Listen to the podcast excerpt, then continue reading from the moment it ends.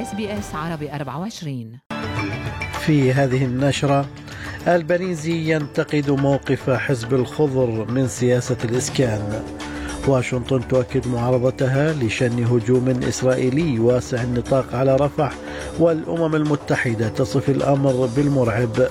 والسلطات في فيكتوريا تعلن حظرا تاما على إشعال النيران في الهواء الطلق اليوم.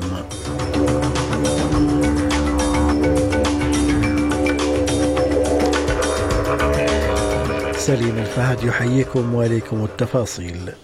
اتهم رئيس الوزراء أنتوني ألبانيزي حزب الخضر بالوقوف في طريق السياسة التي ستساعد مشتري المنزل الأول على الدخول إلى سوق العقارات الأسترالي. وقد كررت الحكومة العمالية أنها لن تقترح أي تعديلات على المديونية السلبية استجابة لدعوة الخضر للإصلاح.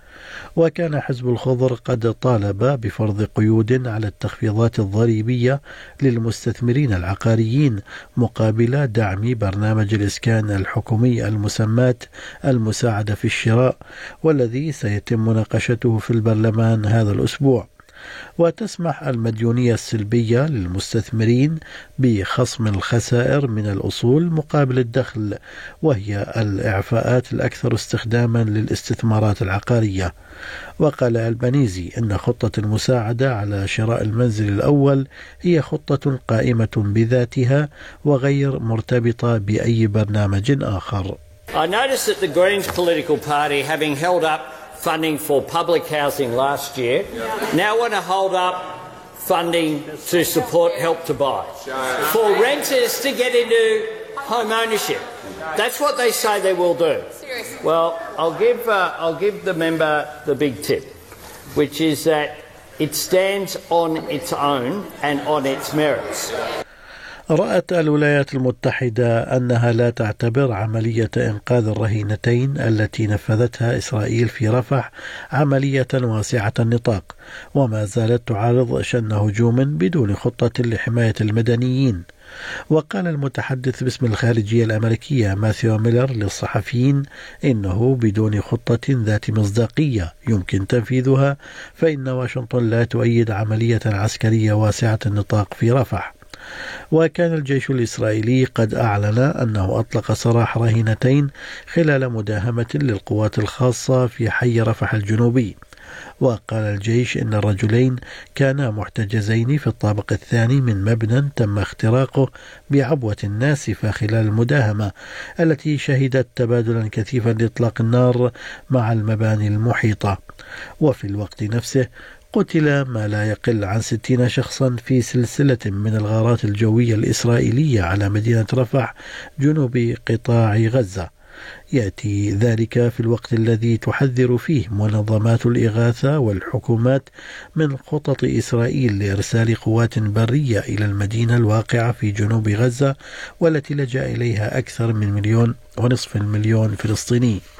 ويقول الدكتور جمال الهمس وهو طبيب في المستشفى الكويتي حيث تم نقل العديد من الضحايا في رفح ان المستشفى بدا ينفذ تدريجيا من طاقته الاستيعابيه We are receiving uh, the injured people and we are sending them uh, to the European Gaza Hospital. I do hope that the European Gaza Hospital is still able to receive the injured uh, people uh, because actually uh, otherwise the, the, the body who, who is, is sent there will die without any interference because there is no bed capacity, there is no ability of the hospitals because of the shortage من جانبه اعتبر المفوض السامي لحقوق, الإنسان لدى الأمم المتحدة فولكر تيرك أن احتمال التوغل الإسرائيلي الكامل في رفح بجنوب قطاع غزة أمر مرعب في غضون ذلك قال رئيس وكالة الأمم المتحدة لشؤون اللاجئين الفلسطينيين الأونروا إنه من الضروري أن يستأنف الاتحاد الأوروبي تمويل الأونروا في غضون أسابيع.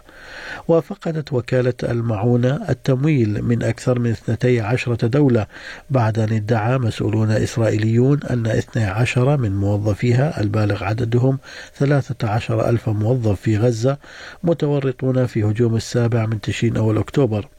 ولم يقدم المسؤولون الإسرائيليون بعد أدلة تدعم مزاعمهم ضد الأنروا إلا أنه تم تم سحب ما قيمته حوالي 672 مليون دولار من التمويل. ويقول منسق السياسة الخارجية بالاتحاد الأوروبي جوزيب بوريل إنه إذا كان الزعماء يشعرون بالقلق إزاء مقتل عدد كبير جدا من الأشخاص فيجب عليهم إعادة التفكير في تقديم الأسلحة لإسرائيل Everybody goes to Tel Aviv begging, please, don't do that. Protect civilians. Don't kill so many. How many is too many? Which is the standard? But Netanyahu doesn't listen to anyone. They are going to evacuate. Where? To the moon? Where are they going to evacuate these people? So if the international community believes that this is a slaughter, that too many people are being killed, maybe they have to think about the provision of arms.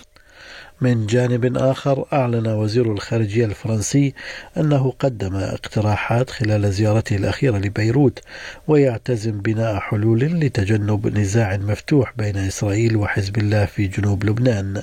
لكن مراسل SBS عربي 24 في بيروت أنطوان سلامة يؤكد أن التصعيد في الجنوب ما زال سيد الموقف. يبقى التصعيد الإسرائيلي محور الجبهة الجنوبية قصفا وعمليات اغتيال لكوادر في حزب الله الذي يواصل معي مع حركة أمل شبابا سقطوا بالنيران الإسرائيلية. ولا تقتصر الغارات الإسرائيلية على أهداف عسكرية بل تشمل أيضا المنازل كما حصل في الساعات الماضية لمنزل في وسط بلدة طير حرفة وسببت الغارة اضرارا في الممتلكات ومحاصرة مواطنين لبنانيين. في محلياتنا وبالتحديد في ولاية فيكتوريا سيتم إغلاق المدارس والمتنزهات الوطنية في بعض المناطق في غرب الولاية اليوم فيما يستعد السكان لظروف حرائق كارثية لأول مرة منذ خمس سنوات. ومن المتوقع أن تكون الظروف الجوية اليوم حارة وجافة مع هبوب رياح في جميع أنحاء الولاية مع احتمال حدوث عواصف رعدية.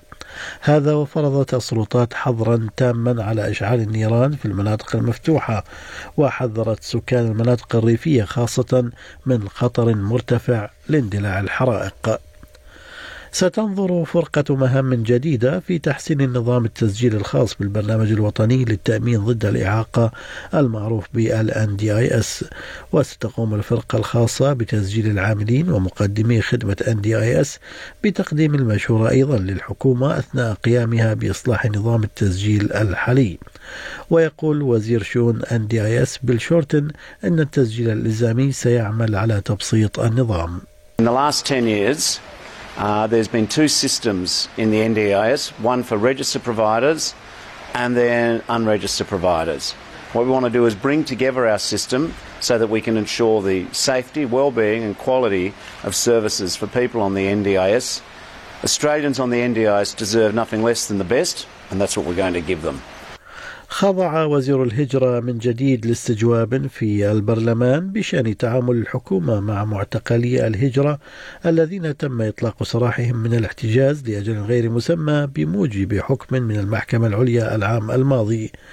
وفيما يتعلق باحتمال وجود تهديد إجرامي من المعتقلين المفرج عنهم قال وزير الهجرة أندرو جايلز إن هناك إجراءات معمول بها لحماية الأستراليين. So a big part of that was setting up Operation Aegis to bring together the government, law enforcement agencies around the country together. We also have now four layers of protection, including stringent visa conditions, electronic monitoring, and uh, and curfew arrangements as well as uh, preventative detention arrangements. In order to manage that, we put in place a community protection board so that the decisions around community safety can be made by those best placed to decide on the merits in any issue how to keep the community safe.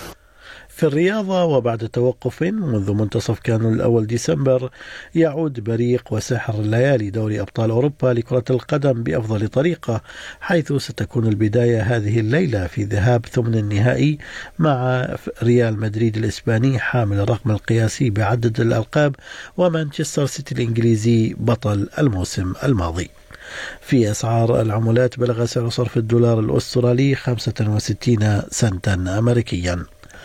أما حالة الطقس المتوقعة لهذا اليوم في كبرى المدن الأسترالية بيرث مشمس أقصى درجات الحرارة فيها 35 أدليد مشمس 27 ملبن أمطار متفرقة وعاصفة محتملة 36 درجة هوبرت أمطار مسائية 29 كامبرا مشمس 32 سيدني مشمس 31 درجة بريسبن أمطار محتملة 30 وأخيرا داروين أمطار وعاصفة محتملة 29 درجة.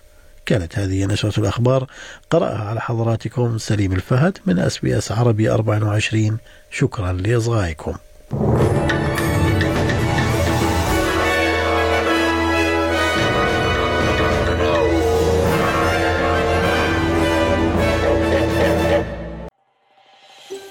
هل تريدون الاستماع إلى المزيد من هذه القصص؟ استمعوا من خلال Apple Podcast، Google Podcast، Spotify أو من أينما تحصلون على البودكاست.